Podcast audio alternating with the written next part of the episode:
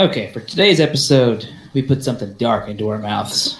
Wait, that doesn't sound right. Let's try that again. Today, we go down the Brown River. Nope, that's worse. Okay, how about we are up to our eyes in the brown stuff today? Okay, fine. Screw it. We're just talking about brown ales today. We're going to go over this fun style with probably fewer poop jokes than during this intro. But no promises. So come in and have a drink.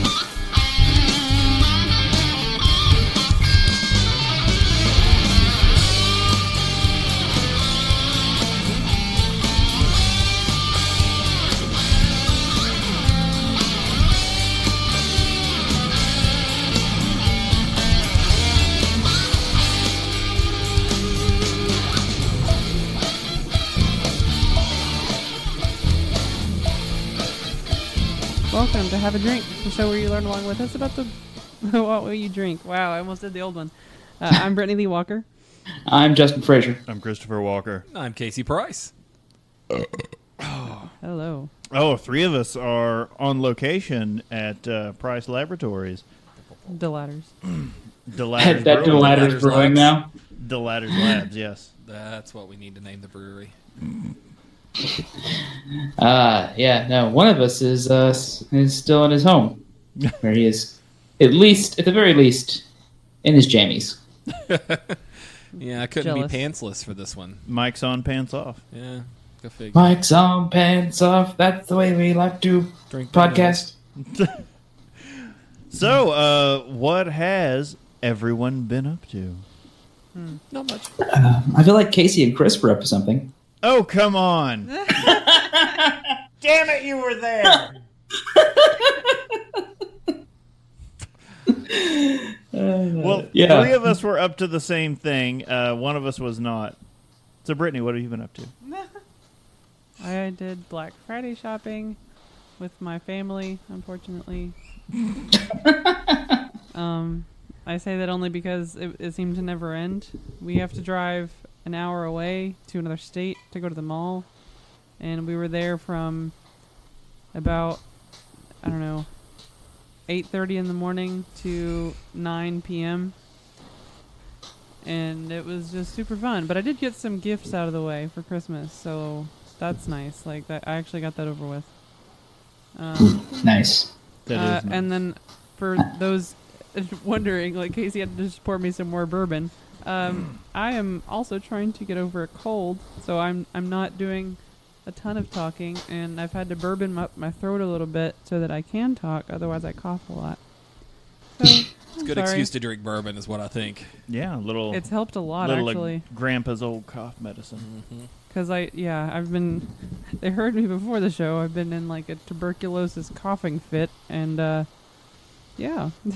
beyond that, I've just been trying to not be sick anymore.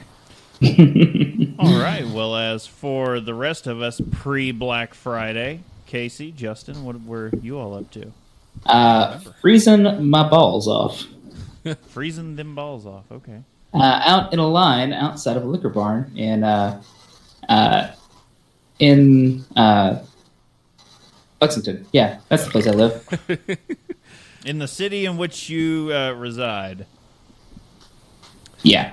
Yeah, it was cold. So yeah, Black Friday this year, it was a little chilly. I don't think it was quite as cold as last year.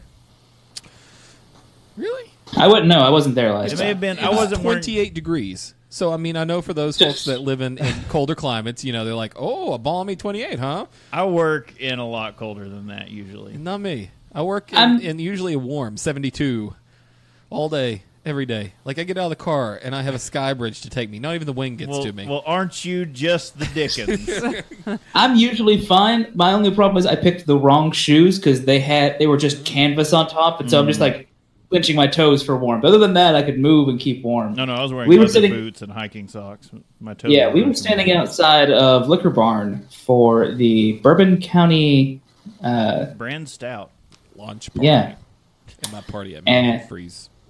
Yeah, which was a whole bunch of mixed emotions. So we were in line. We didn't know anything until we showed up because for some reason none of us are signed up for their mailing list. I know, right? You really think I would be? Yeah, I go there all the time. And you live down the street, but we showed up and had no idea. We knew they were going to have it. Didn't know anything about variants or quantities or anything. And they put all this out like a week ago. They're like, hey, this location's going to have this. This location's going to have that. If you wanted to go to Louisville, hey, they're going to have every single variant. Yep. But what we did discover is they did the...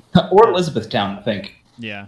The Bourbon County Brand Stout Reserve, which we had no idea until we picked up a couple bottles, that it was only for sale in Chicago and the state of Kentucky. And this was the... It was aged the same amount of time from our research. We figured this out. We were pretty sure that it was 100 days or so in barrel. In 11-year-old Knob Creek barrels. Mm-hmm. And, yeah, all those bad boys, single barrels, were all just for Kentucky. And we had more of that than the regular. Yeah, that was really weird. That was bizarre. Like, we go through because we had enough. There weren't enough people in line to really, like, preclude going through line twice. 50 to 70 people, somewhere in that range. I stopped counting at about 50. I was thinking there's probably about 55 to like 58. Well, they ran out of going through the line. There were, you could get one bottle of each. They just had the regular 2017 Bourbon County Brand Stout, and then they had the reserve, and you could get one of each per trip, and they let you buy your bottles, and you could go to the back of the line and get more. We just made our, after the first trip, we went back through to get two more, and the regulars were gone, and they still had cases and cases of the reserve. And that was, we did the two trips and kind of called it there, because I'll go ahead and let Casey take this. We found something else sitting on the shelf. So okay. Which one of us is the first one that saw it? I did not until you all pointed it out. I think I saw it. I saw these little nondescript. I saw a little unassuming brown box. And I remember looking down going, what is this? Last thing in the line, I guess you would like, that's the... It's like kind of like their cells or something. It's like their specialty, but it's sort of like an impulse setup. Yeah, they have like higher quality. They have, well, I don't know. Let's not get into a quality issue question here, but they have a higher dollar section there where it's like, oh, here's some like your last chance bombers. If you're looking for something special, they might be over here.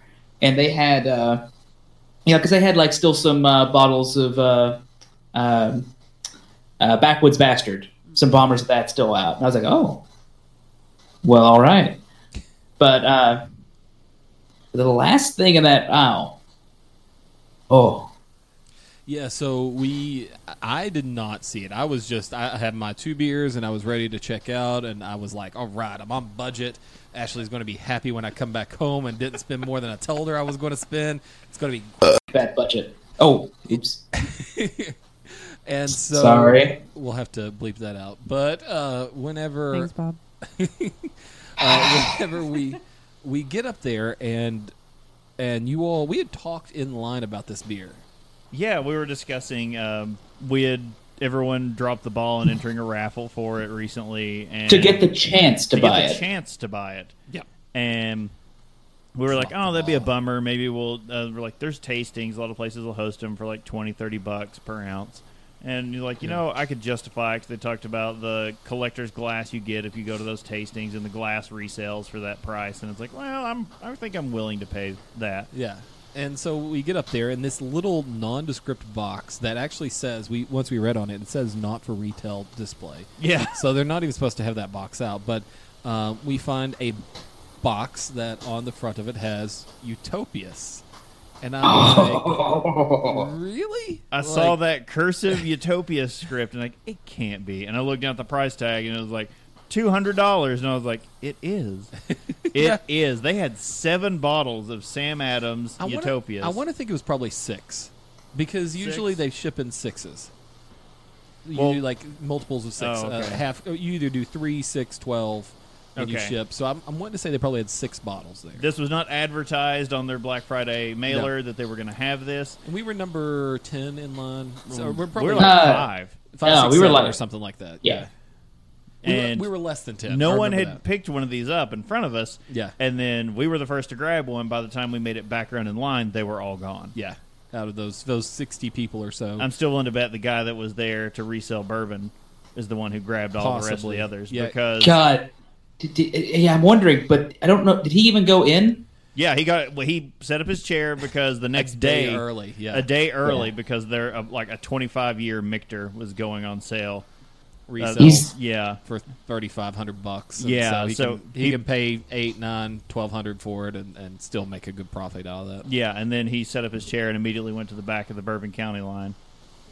So yeah, jump in, and so now we've got a bottle of Utopias. We split it 4 ways, and so we've got a bottle of Utopias. We're going to try, I think, New Year's. Yeah, so when it comes around New Year's, sometime on New Year's Eve, you'll be able to catch us here live doing a tasting of that, and otherwise I think there's already a discussion for Patreon tiers that being on there. You can see it live on but if you for those folks that are out there that can't see it live, we will probably start posting some stuff online after the first of the year. We've been saving up quite a few things to do, some verticals, and we might start making those kind of tastings available. And from our discussions, we wanted, if you can make it for the live portion, we're not saying it's behind a paywall at that point, but just for the later versions, that's the kind of like a Patreon exclusive type thing. Yeah.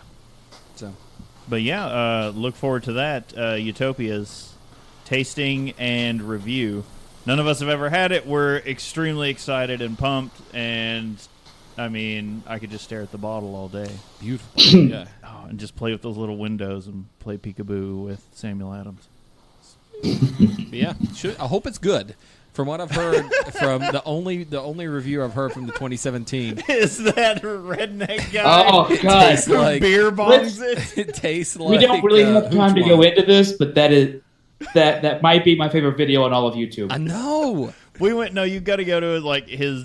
Someone put a mashup of all of his Vine videos because he was a Vine star. And me and Casey just sat here buzzed, laughing our asses off at his channel. It was pretty great. It's nice. No one did tell us at the Braxton event that he's had it before. He's had the Utopias before. He said, and he's like, and we were like, well, is it worth $200? And he's like, yeah. He's like, yeah. He's like, wow. You should get it. And I was like, okay.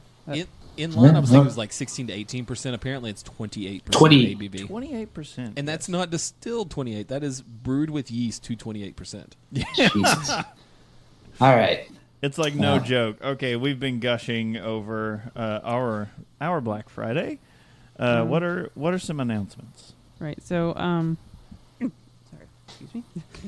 No, there's puke on the mixing board. No, I'm just kidding. Trying not to cough. Our next video episode is going to be Saturday, December 2nd at 9 p.m. Eastern. It's going to be covering the Dogfish Head Holiday IPAs pack. Mm-hmm.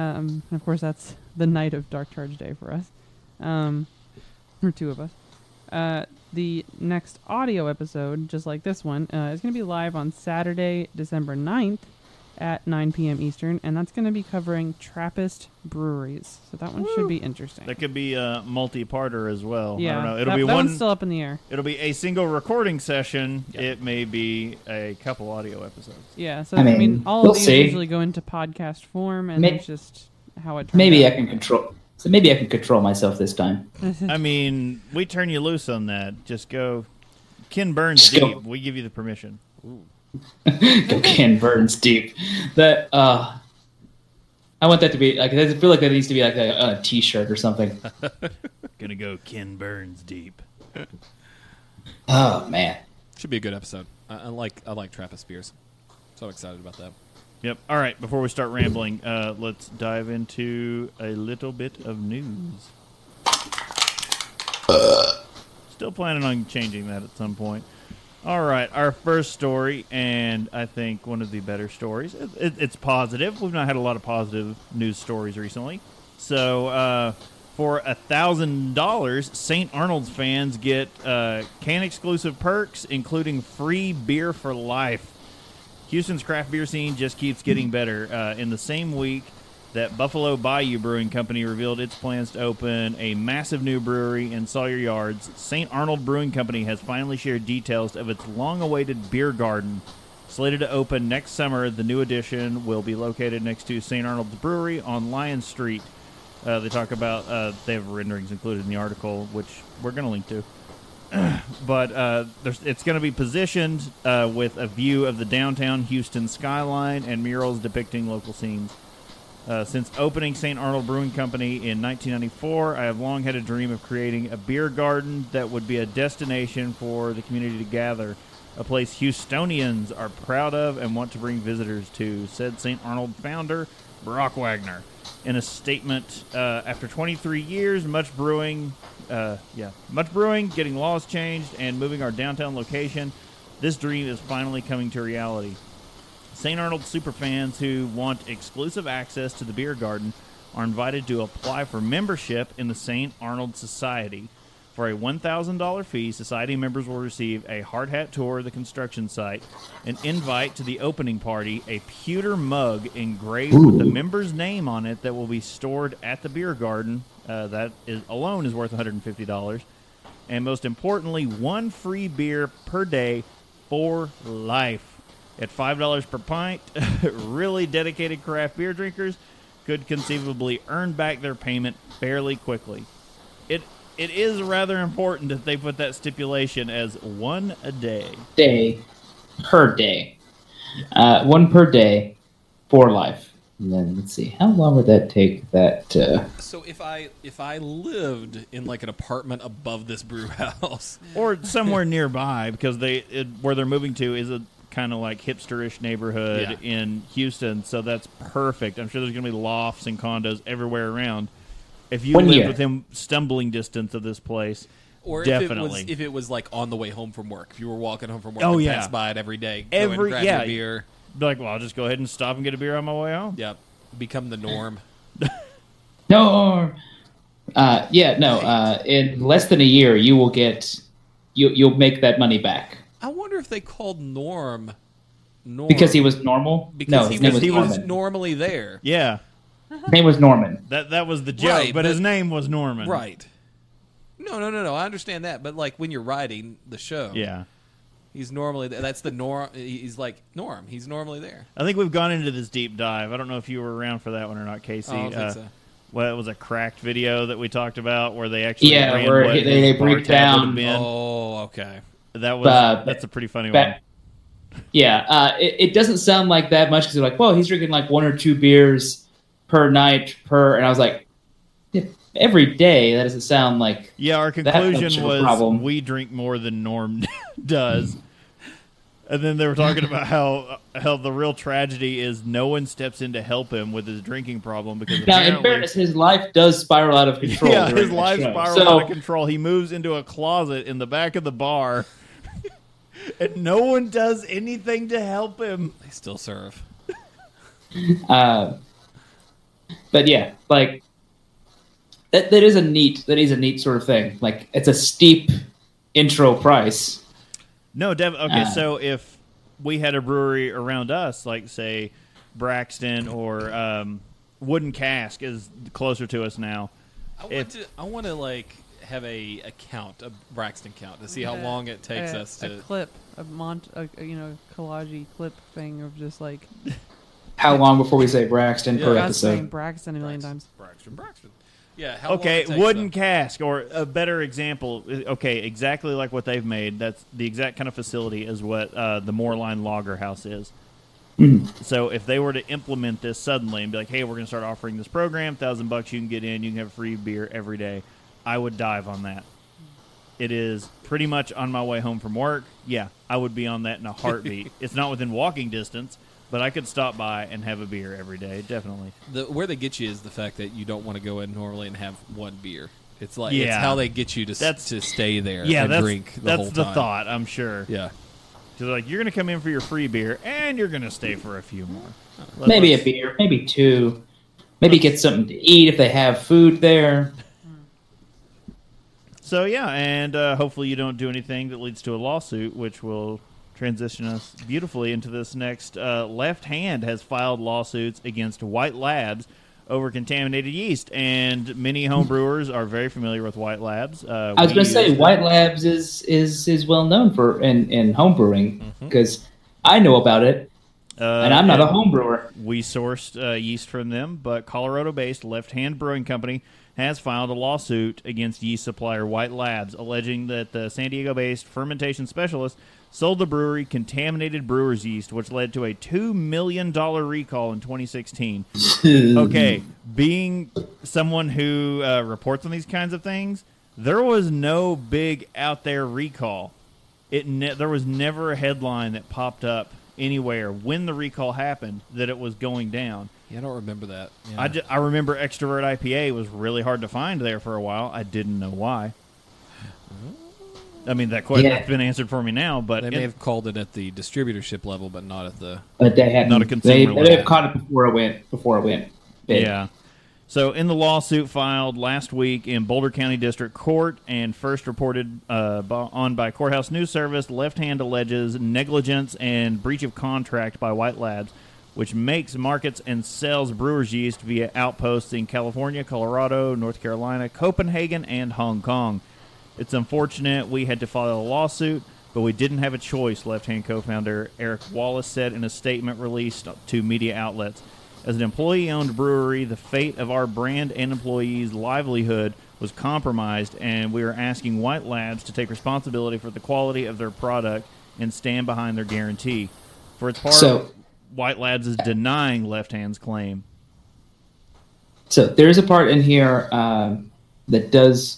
Maybe I mentioned a part of the reason why they think that there's, because they mentioned Extrovert IPA. They also mention abnormally high pressure in bottles of Nitro Milk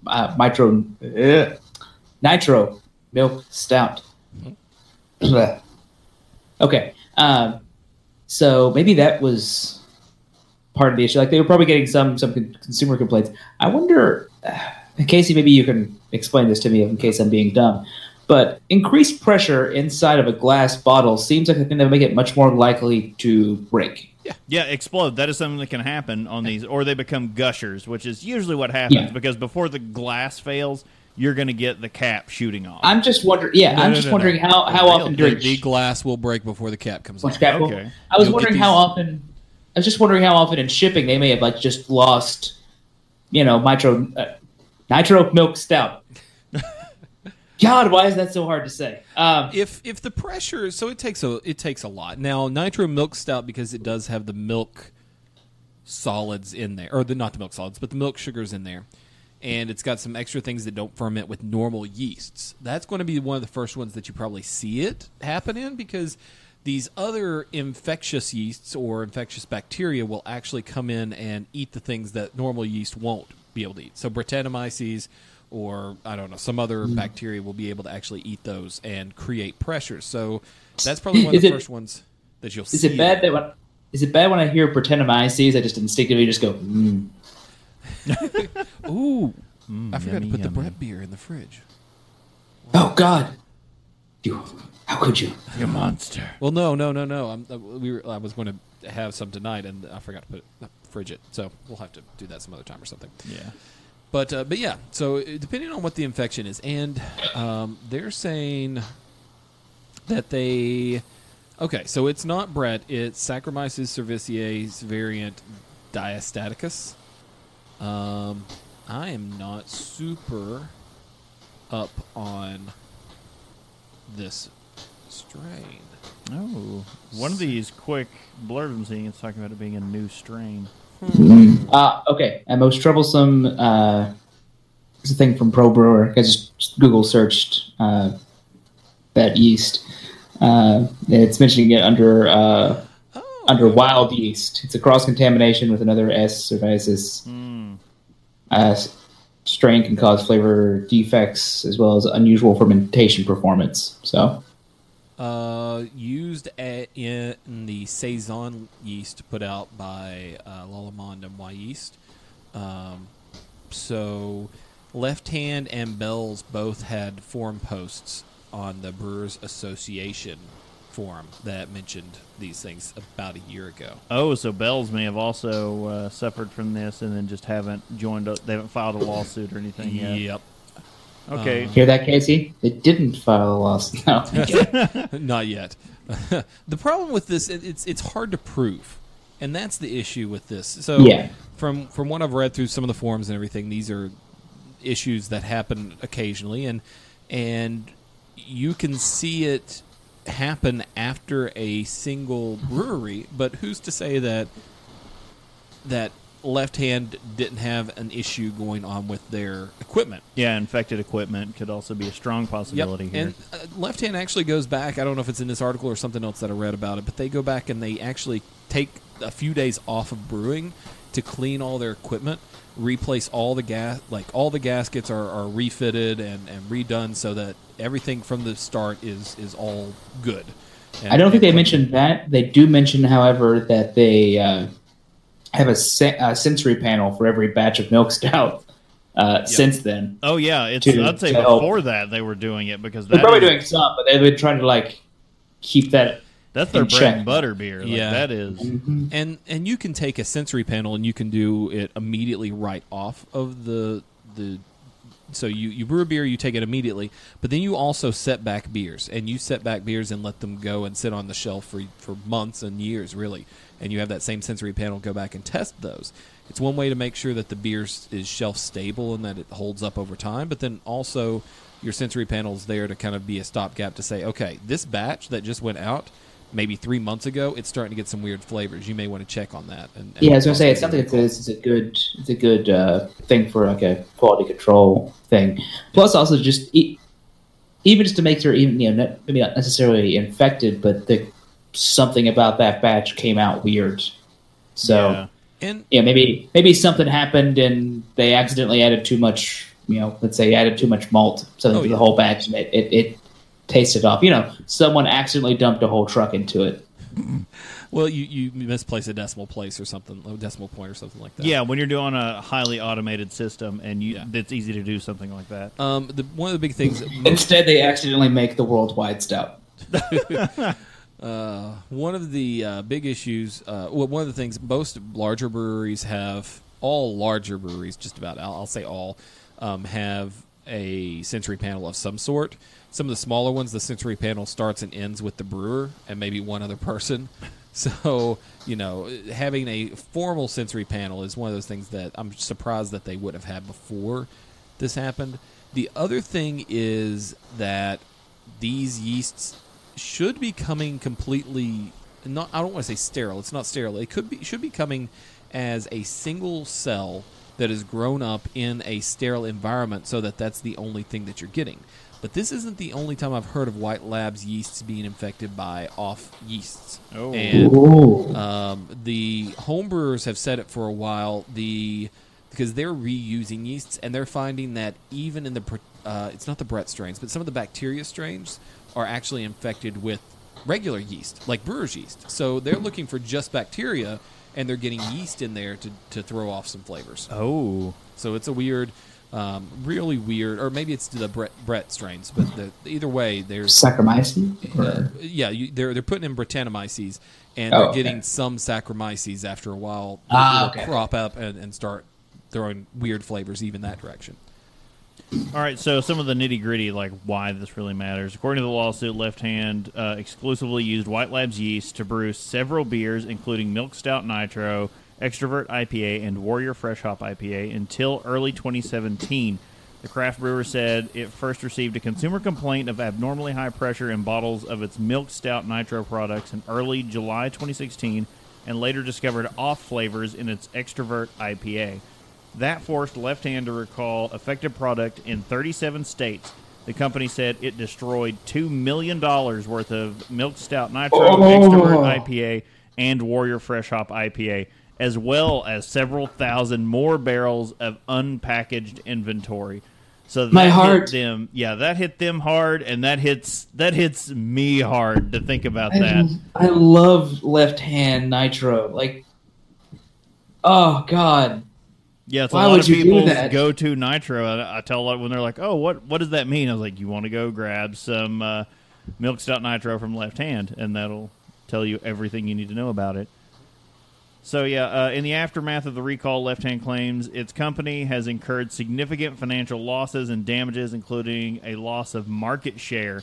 Additionally, sales of flagship milk stout Nitro, which the company said accounts for about half of its sales, have significantly decreased after contaminated yeast products supplied by White Labs caused secondary fermentation in beers brewed using that yeast. Oh, so looking at it from that perspective, I can understand why they would file a lawsuit. Now, the odds of it probably coming in their favor, probably not high, but it's... We'll wait and see, but I think if that does go to court, I could see it going in their favor considering their losses in this matter. Well, and it depends. There's another brewery who hasn't filed a lawsuit but has had similar complaints. So, I feel like it's going to be a matter of proving it, which is where I think they're going to have an issue. That is going to be a major issue. Is they have to prove that it was from the yeast from the actual service was... Yeah, yeast directly from White Labs was the cause. And the only way they could really do that is if they had some unopened packages of that yeast still laying around that could be sent off for testing. Breweries don't, as a rule, keep that stuff around, so it's going to be difficult. The issue that I have with the law... Well, not the issue, I guess, but one of the things that they have... Did they mention in this lawsuit that they were claiming damages other than the loss... loss of market share. Yeah. So not only the beer that they lost, but it's also hard to quantify. They could show our beers have dropped off, but at the same time, it's going to be difficult to say, oh, okay, your beers would have also dropped off because other beers come in and people like other beers better than yours. Yeah. It's such a changing that you don't have the staple market where you see a growth of 3% every year. And this one year that something bad happened, you don't see that growth of 3%. You can't go back and say, It could also be that this is less to do a lawsuit and more to do just a measured damage control. Sort of part damage control, part shot at them.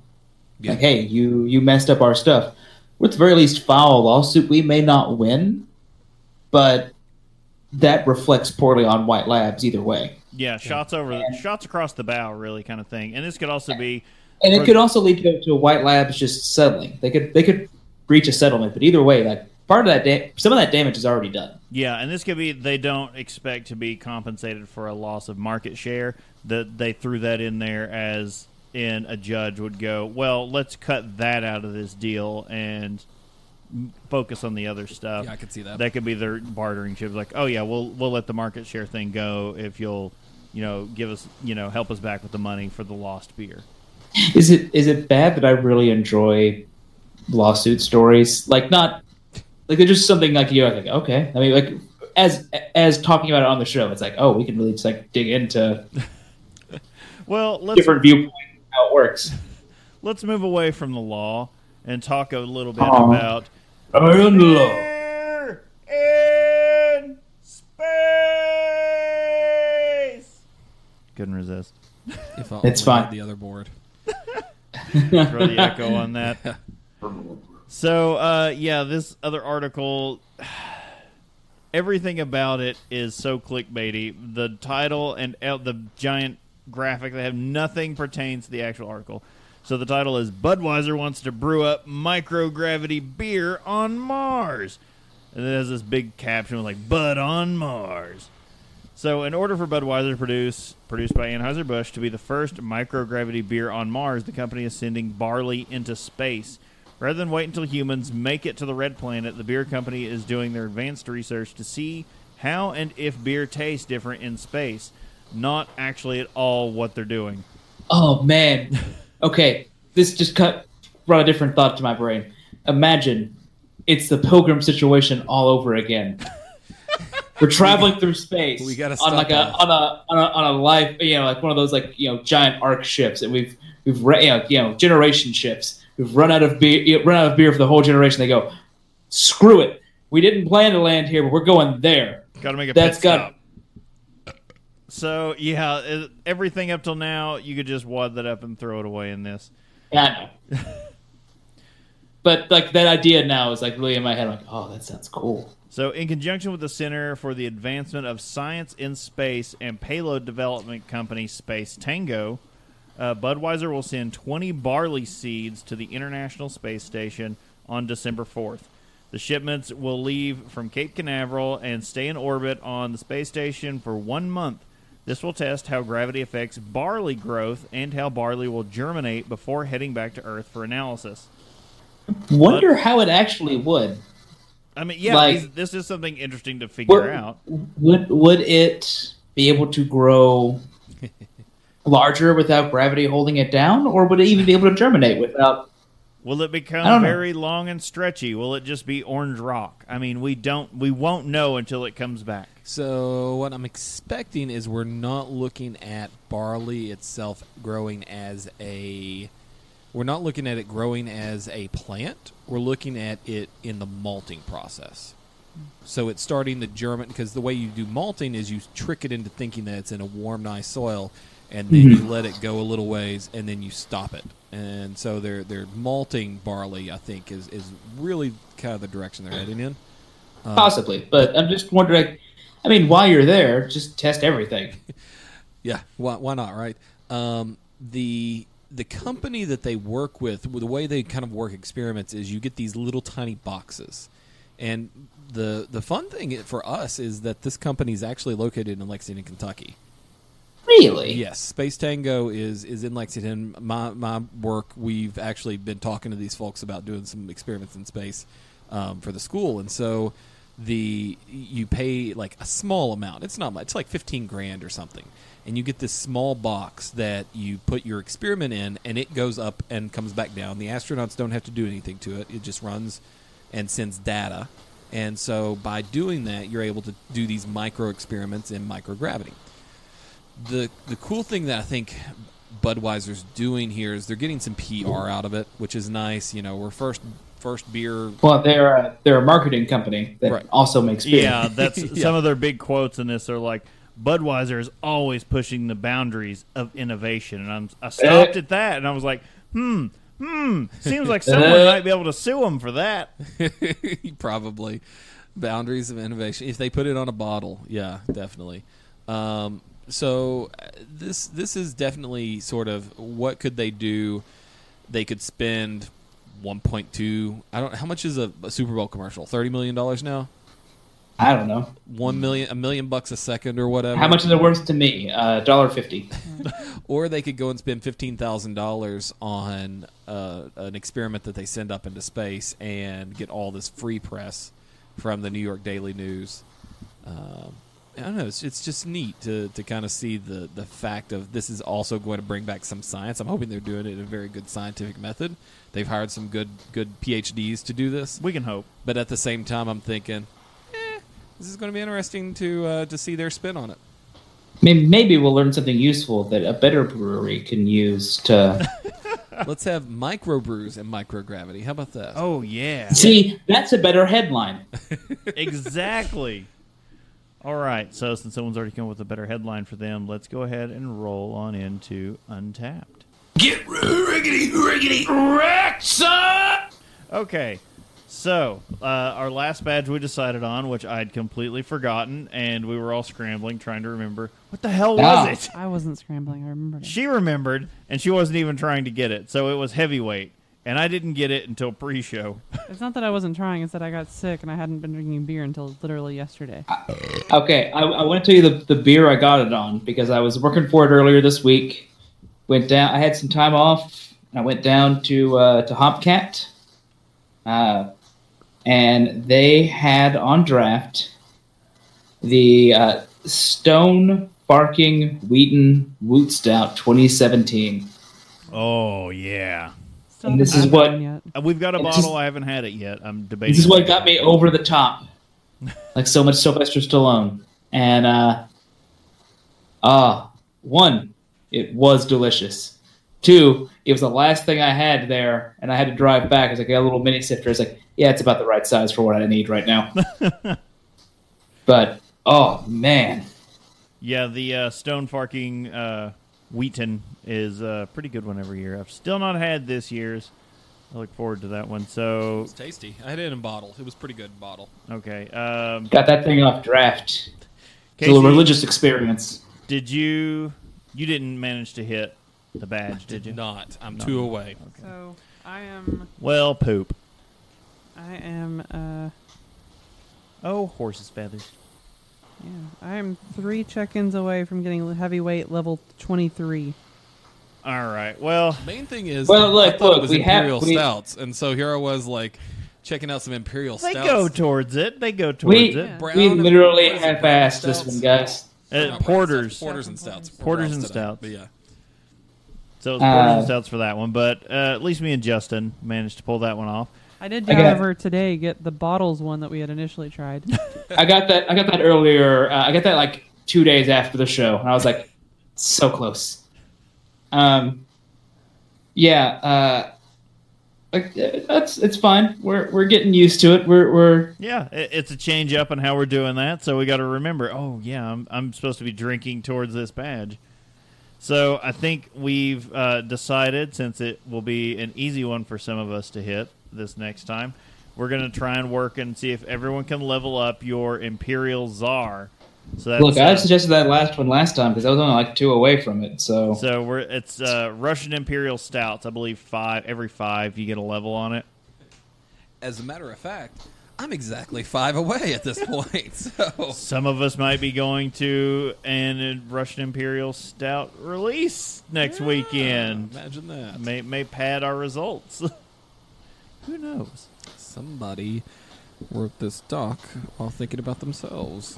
Hey, when I'm told, you come up with the Untapped badges. Oh, okay. I'm going to come up with one I know I'm going to get. That's fine. I got this.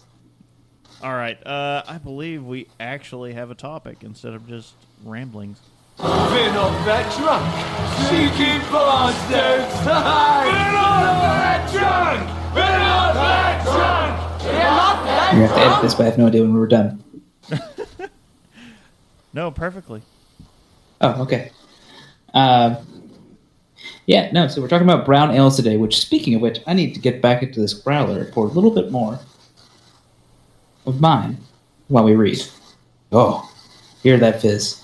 Mm-hmm.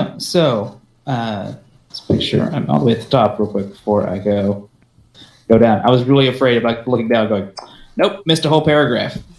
So, brown ales. So, although many style guides list English mild ale, robust porters, abbey bruins, and old bruins, as brown beers, we'll be focusing on the historical British and London brown ales and their movement into the craft beer American brown ales that are quite food friendly and quaffable. That's the word of the day, quaffable. Use it in everyday conversation, quaffable. And watch the weird looks when they mishear you. My chair squeaked, I'm sorry. Whew. Anyway, in the early 1700s, brewers in London were producing a variety of beers that ranged in flavor and color and intensity. Some were called stouts, some porters, but as a whole, they were referred to as brown beers. This term was generic rather than referring to a specific style of beer. In the 1870s, the innovation of the drum roaster by Daniel Wheeler... Pardon. Daniel Wheeler... Anyway, it changed the way malt was made. Key innovation in this form is the form of black patent malt, a variety that was called such due to the patented way it was made. Beers that were made with a new malt were now called black beers instead of the generic brown beer. The distinction began to emerge between traditional stouts and porters and brown ales. It's weird to think of early stouts and porters not actually being stouts and porters, being like that super dark, but being more. Which then again, there are some brown ales that I've seen recently that very recently, where you look at that glass and you're like, you hold it right next to a milk stout and you're like, I'm not seeing a difference here. The taste of London slipped into two extremes in the mid-1800s. With the innovation of the pale ale malt, the two major styles that were created either pale beers or black beers, the former being the most popular. Due to these two factors, brown beers became scarce and fell out of favor in London. The fools. It wasn't until 1927 when Newcastle, Chris. Ah, Newcastle. No. We don't speak of Newcastle. We don't speak how they reintroduced their Newcastle Brown in Scotland. It likely did not taste or smell anything like the beer we know today, so good news there. Woo! For Chris, I can drink a Newcastle Brown. I need a time machine, and I can drink it again.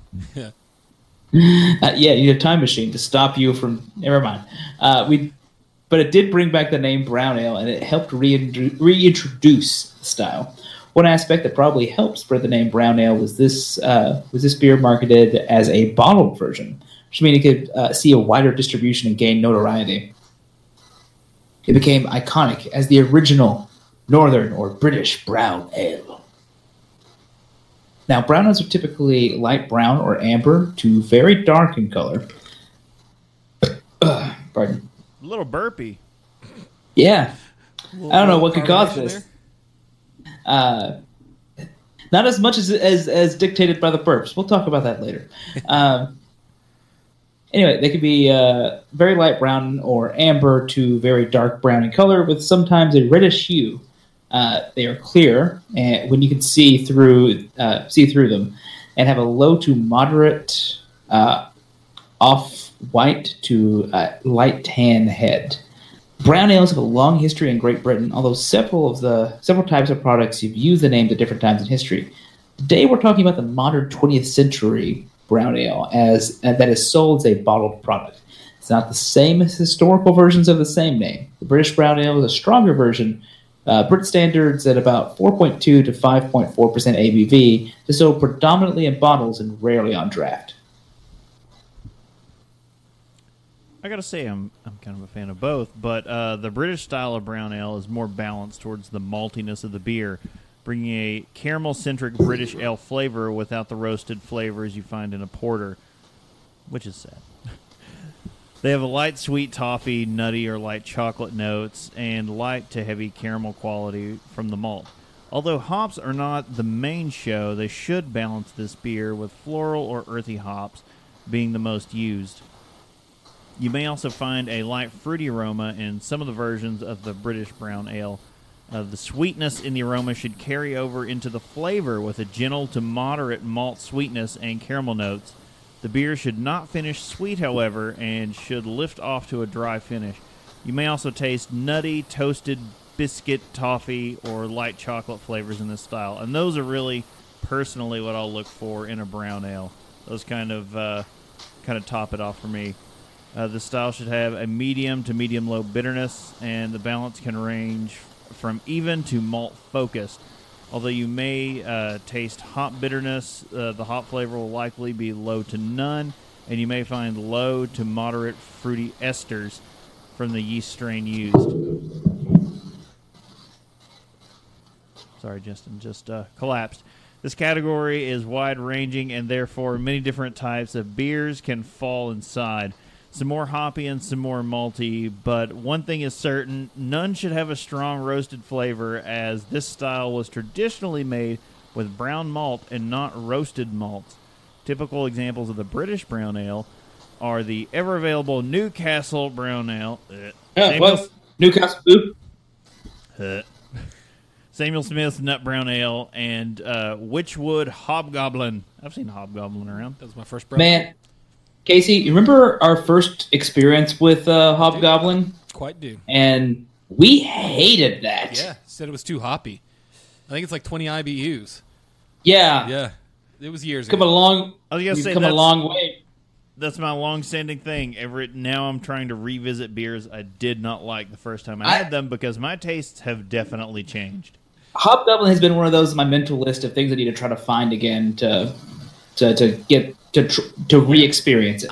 I retried it, and it tasted so different to me the second time around. I thought the first time they may have got the kegs mixed up, and it really wasn't. It's also possible. That's also possible. That is very possible because we've been out places and ordered one beer and knew for a fact we were not served that beer. I remember one time ordering a pale ale and they brought me a stout. Mm-hmm. And I went, this is not right. I'm going to drink it, but it's not right. I don't have a problem. You can charge me for it. I'll pay for it. This is not what I ordered. So the American brown ale was created and has become popularized by the American craft beer movement. This style is derived from the British brown ale, but with more hops. The first example popularized was released in 1986 by Pete's Wicked Ale from Pete's Brewing Company in San Antonio, Texas. The company sold Gambrinus in 1998. The company was a company that currently owns Shiner and its Bock line of products. In 2011, Pete's Wicked was discontinued due to declining sales. That is very unfortunate. I feel like that's something, based on name and reputation alone, you could bring back. Probably. It would sell as a throwback. Give it another few years. Probably by 2021, they'll try to bring that back. I mean, to see if Shiner suddenly started selling that, I would definitely pounce on that now. Brown ales just aren't as big anymore. They really aren't. They've been bigger for me recently, but that's adjuncts, I will say. So Founders, praise be, dumping boatloads of coffee in it. That helps. That Sumatran brown. Oh, just blew my socks off. I wonder if it's going to have that thing like how a few years ago I always said, like, why are there not more craft Pilsners? And now we've been seeing more and more of them. Mm-hmm. I wonder if you're going to see them return, like the style taste might switch. Just released for the holidays a hoppy Pilsner. Okay, it's something like Awkward Family Photo is what it's called or something. Okay. Sure. With this type of beer, it's very it's a good drinking beer. Like, all year round, you can have this beer and it's fine. Like, winter, it's a good low ABV when you're not trying to kill yourself with imperial stouts. It can be sessionable at that time. Mm-hmm. Whereas in the summer, it could be your later in the evening finishing beer. Yeah, you've had a lot of lighter stuff, and the hops are kind of building on your palate. This is something good and malty that'll be a change of pace and move you into a slightly cooler evening setting. Mm-hmm. All right, so the American brown ale can be a spectrum of various malts and hop balances. The hops are traditionally more forward, but they should always balance the beer rather than clash with it. You'll find some of the same aromas and flavors as a British brown, with the exception of the hop aromas, which will be stronger and may have an American or New World character, such as citrus, fruity, tropical. I never really think of those as New World, but I guess I should. Yeah. I'm just now thinking of they make tropical stouts. Not tropical hops, though. Not tropical flavor. Right. Yeah. Like mango and pineapple. Yeah. I'm just trying to figure out, I wonder if you could make one of those into a brown ale. I don't know if it would be good, but it would just be an interesting experiment, maybe. All right. These beers may even be dry hopped to increase that hop character. The dark malts may be a little more robust than other brown ales. They, however, do not need to be roasted like a porter. Looking at you, Brittany. The malt and the hops should balance each other. This style should have more chocolate and caramel flavors than the American pale or amber ales, with typically less bitterness in the balance and less bitterness, alcohol, and hop character than brown IPAs. This style is typically more bitter and hoppier than the English style, with a richer malt presence and higher alcohol at 4.3 to 6.2% ABV.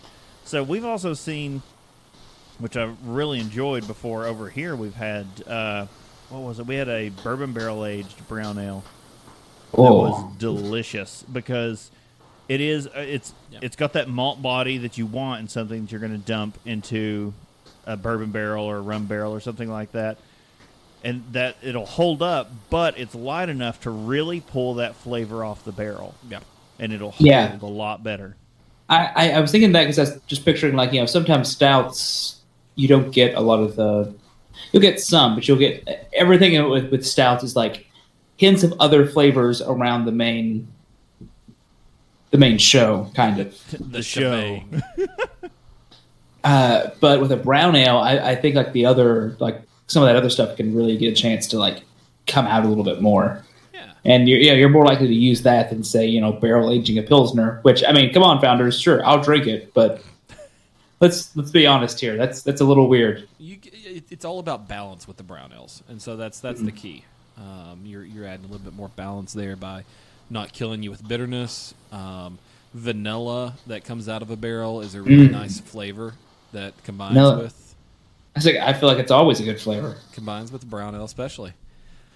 So some brewers will attempt to make brown ales by creating a pale or an amber ale and then adding dark malts to kind of make up the color difference. So you've got the flavor of a pale or an amber beer, and then it's just the color of a brown ale. I feel like that's wrong. It adds just a slight chocolatey malt flavor, but that's about it.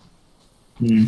These are new methods of creating brown ales, however. Traditionally, the beer's flavor was almost exclusively from a brown malt that contributed a rich, toasty flavor and a color hard to get through other methods. The rounded, toasted flavor is somewhat between a biscuit or amber and a chocolate. These malts are used to be very common in brewers' arsenal for flavor additives, but are quite uncommon to see used today. Instead of adding an ounce of very dark malt per gallon, like the chocolate malt, brewers would add 1/4 to 3/4 of a pound of brown malts per gallon to give more flavor and not just the color that goes into it. Brown malts are still available for brewers and home brewers' use. They are created by increasing the heat in the drying process in the same way amber malts are made. The brown malts are just kind of just a stepped-up version of this. It's increased to a higher temperature than amber malts. Traditionally, this was done by actually adding bundles of wood to a roaring fire under a turning drum filled with the malt. If you remember from previous episodes, coke was the primary source of heat for heating malts and drying them out because it produced less smoke flavor in the malt. The re-addition, after you switch to coke and then you come back over to wood, Coke Classic. You come back over to wood and add a little wood back into there. It would create a deep smoky flavor in the malt that was hard to get otherwise, and added a toasted flavor that was also hard to get from the other malts.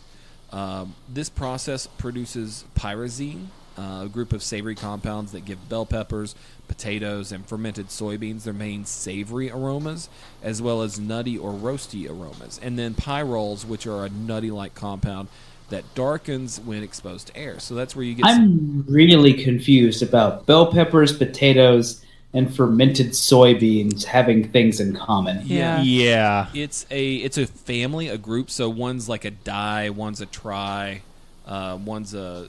So the pyrazines are all sort of this like umami-like flavor. Oh, good. The flavor no one can describe except... Yeah. After having proper kimchi, I kind of understand how you can't describe that flavor anymore. Oh, man. That flavor in a beer, I have discovered it. You want to know exactly what it is? Drink fresh Dark Lord. It tastes like nothing but umami and soy sauce. Yes, for Jesus everyone Christ. Out there that can't find an umami flavor, let's find this one rare, super rare beer. Fresh Dark Lord is Satan's anus. It is terrible. If that stuff is not at least 3 years, I do not want anything to do with it. Although now I'm pretty sure I'm going to be ordering from a ramen place tomorrow. So that's kind of... I'll have the Satan's anus bowl. I'll have one Satan's anus, please. That's one of the reasons that beers that are made with the traditional brown malts instead of your just added color malts have a very distinct flavor, a very different flavor that's more, I don't know, it's kind of filling. It's more of a rounded flavor instead of just your straight, colored amber malt.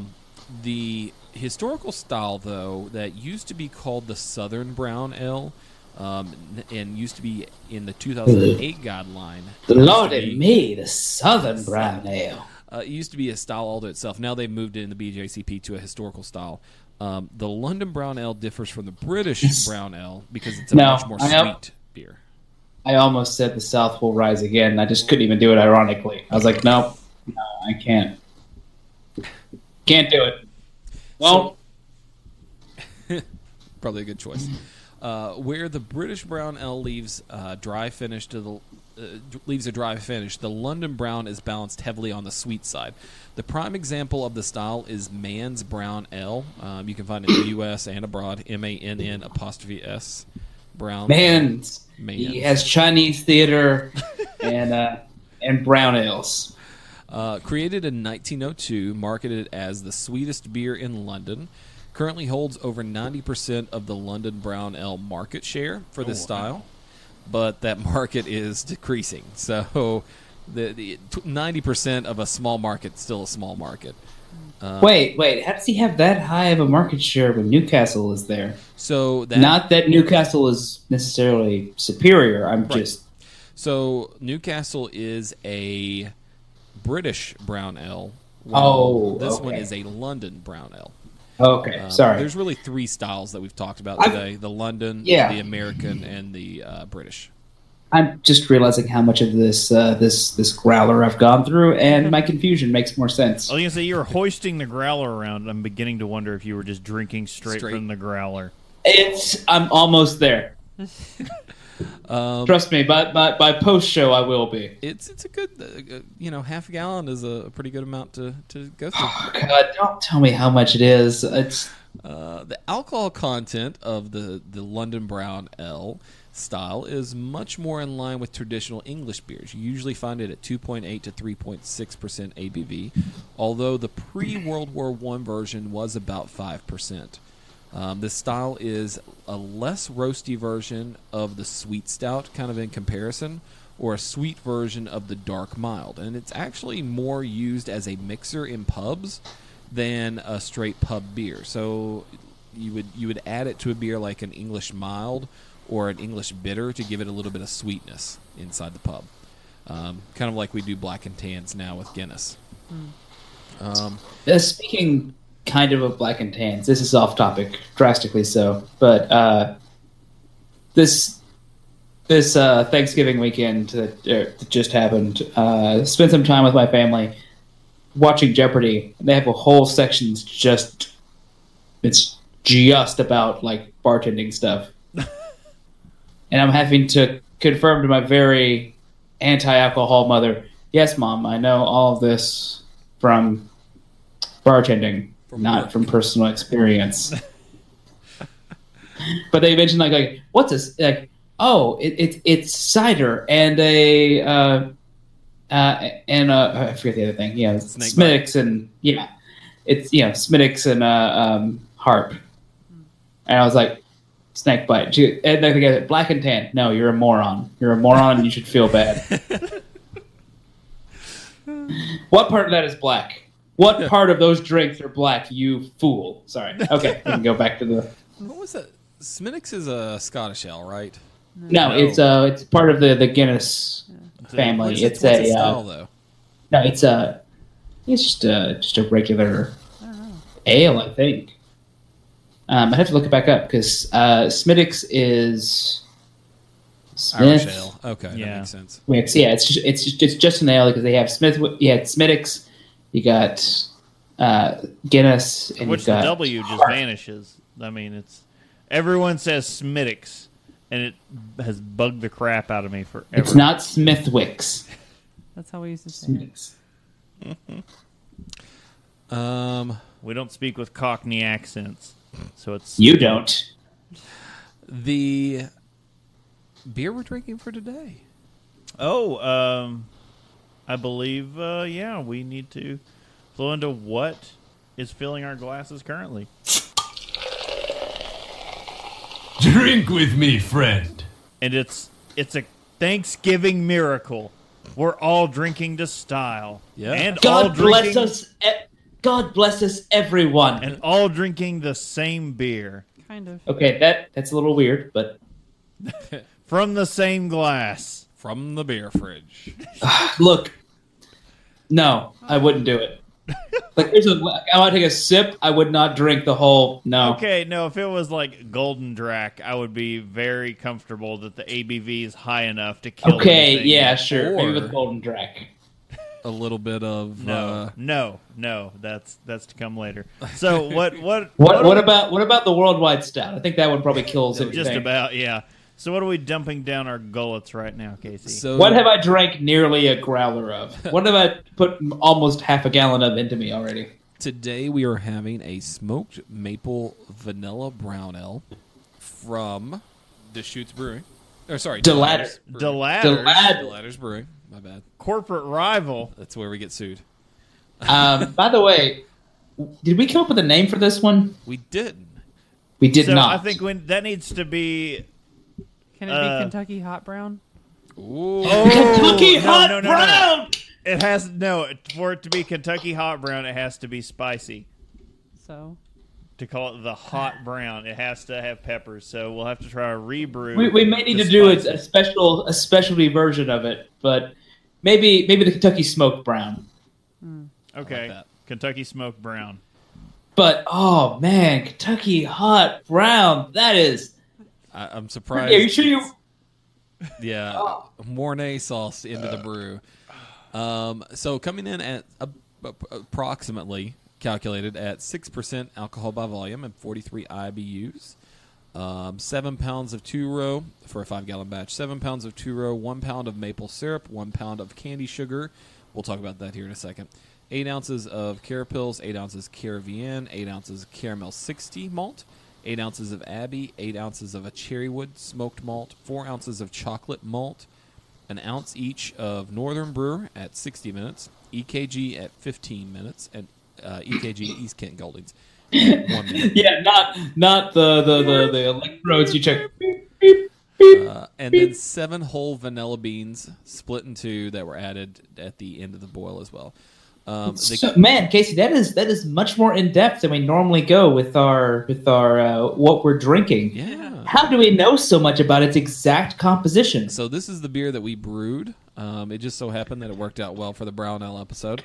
I think we actually decided on a brown ale episode before we actually knew we were going to be drinking this. Yeah. That seems about right because we don't. we plan. Stumble into these. We don't plan them. It's just we turn around and go, hey, what are we doing for the July 4th episode? Is it something patriotic? We're doing Yingling.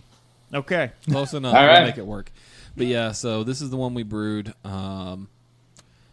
The 1 pound of candy sugar was added in to meet the right alcohol by volume, and I think that it matched up with the...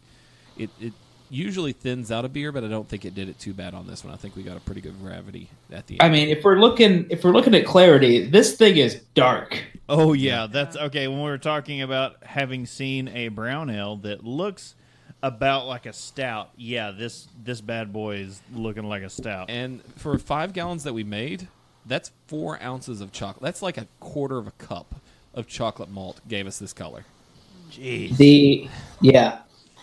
And then. And we were talking about this. There are no brown malts in this, by the way. So this is one of those piecemeal try to get close to a brown without having the brown. That's why there's so many different malts in there. Sorry, Bob, but that's why there's so many different malts in there is to try to make the malt flavor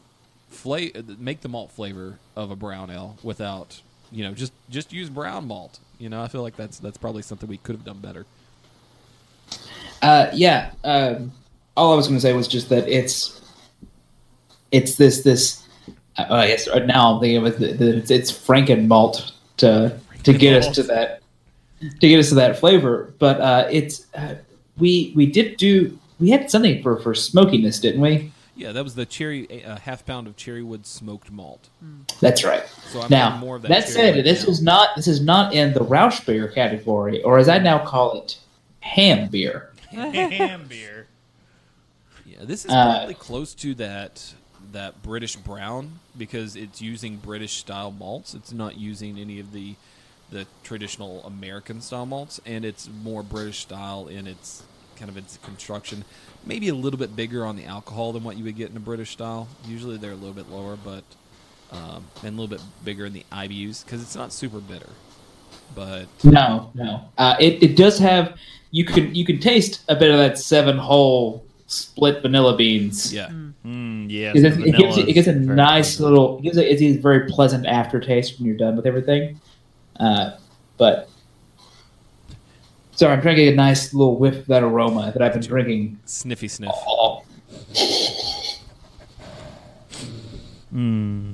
Smells good. I gotta try a little bit of this Wednesday. Yeah, I think so. And oh my god, it's so good. See, I haven't gotten to try that much of it because I've been bourboning. So it's because I started to cough and I was like, oh god, no. I'm keeping. By the way, Brittany. Medicine. By the way, Brittany, we have missed you this episode. I understand. You're fine. But no, it's pestilence upon the house. The consumption has taken her. It's fine. I keep asking her where the other 3 horsemen are. Probably just us.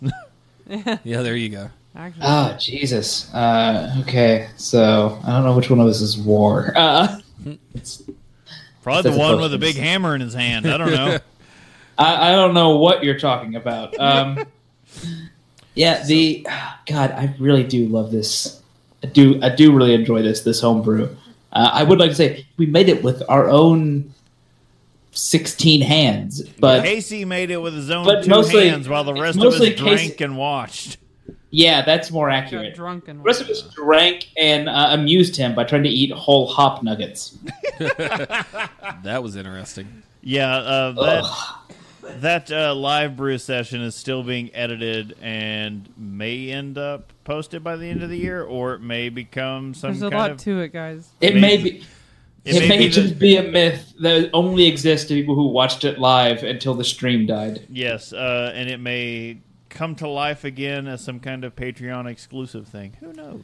Yeah, we gave her crap it is a rough recording to work with on a rainy day in a garage with a bad internet connection. You pay us enough, maybe we'll let you hear what that nonsense was. It won't be worth it, whatever they pay. Mm-mm. This beer, if I were going to enter it into a competition, I would probably go with, since the smoke flavor isn't overwhelming, I'd probably go with something along the lines of maybe a Christmas or a vegetable herb spice beer. And But at the same time, if Christmas beer tasted like this, I would actually enjoy. I would potentially just say throw this in as a regular British brown ale and let it ride, because the maple, the smoke, and the vanilla, none of them are huge flavors. They're all just kind of balancing in the background. The chocolate is almost like where it's a very noticeable flavor, but everything is actually really kind of balanced. You're trying to figure out what everything is about it. Yeah. Mm-hmm.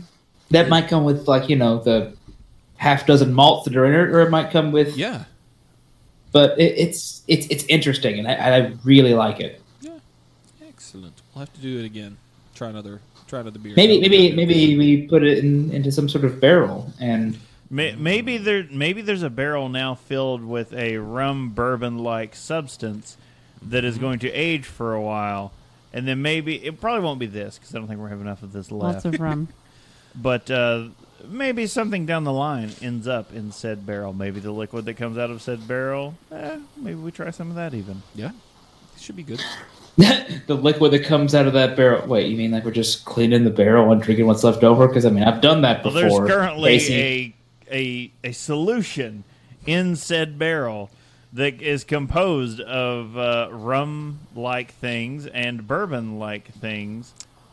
It's like rum bases, and so it's bases all. Yeah, it's rum. In a fresh charred white oak barrel purchased from Buffalo Trace. A little bit of we were trying to. It's 5 liters, and it's a hard thing to come by 5 liters of liquor laying around that isn't flavored. Yeah, well, yeah, they don't. I mean, without buying multiple bottles, well. Real quick, before we get into any of our closing stuff, everyone, how do you feel about brown ales? We like brown ales. I don't like Newcastle. No, but brown ales as a general flavor, I like them. You want to break yourself of brown ales or of Newcastle, drink a nice 5-liter keg of it, and you'll be done with it forever. I liked this one from what I had. I couldn't drink a lot because my throat, but I'm not that much of a fan of brown ales, I'm discovering, actually. So we'll have to do a Roush beer for you next time. It's not too late. Oh, no. No more ham. No. I like them, but I still at the end of the day prefer stouts and porters. You like the roastiness. Yeah, I like something richer, I guess. And the brown ale is just too I was like, really? Light. This Kentucky smoked brown isn't rich enough for you? This one's good, but like most of the ones that I've had have just been like, eh. Okay. Eh. Yeah, they are a little bit on the, especially if they go toward that, it's an amber ale that just has colorant to it. Yeah, that's what most of them seem to be, I feel like. And then they try to do flavors with some of them, and flavors with brown ales versus stouts. I think it's better with stouts. Yeah. Okay. All right. Well, I think we've rambled long enough, and that's going to do it. All right. Well, you can subscribe and get some great resources at haveadrinkshow.com. We're getting ready to add up some new stuff there that we didn't get to talk about that during the show, but a lot of stuff from Dogfish and the Brewers Association, some really cool stuff. Yep. You can follow us at Have a Drink Show on Twitter, Instagram, Facebook, Twitch, and the YouTubes. YouTube. And please rate the show or on iTunes and YouTube to help spread the word. Yeah, no. I mean, you can also stand on the side of the corner with the sandwich board. Just tell people we exist. Sandwich board is also a good method. Mm-hmm.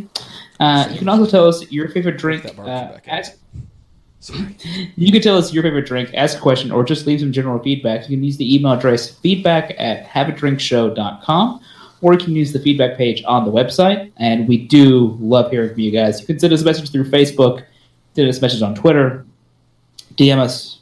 At us, whatever you want to do. Psychically link with us, whatever.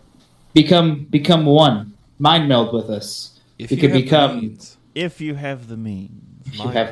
We can become J, whatever your name was. Insert your own name there. We'll go Ja and something. Or your name first. I don't care.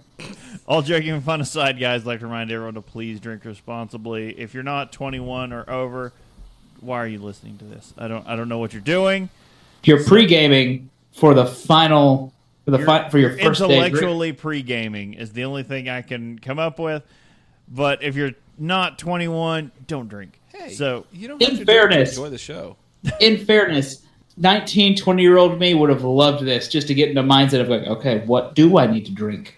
Yeah, I don't know about you, but I've got to drink to enjoy this. Otherwise, I can't stand my own voice.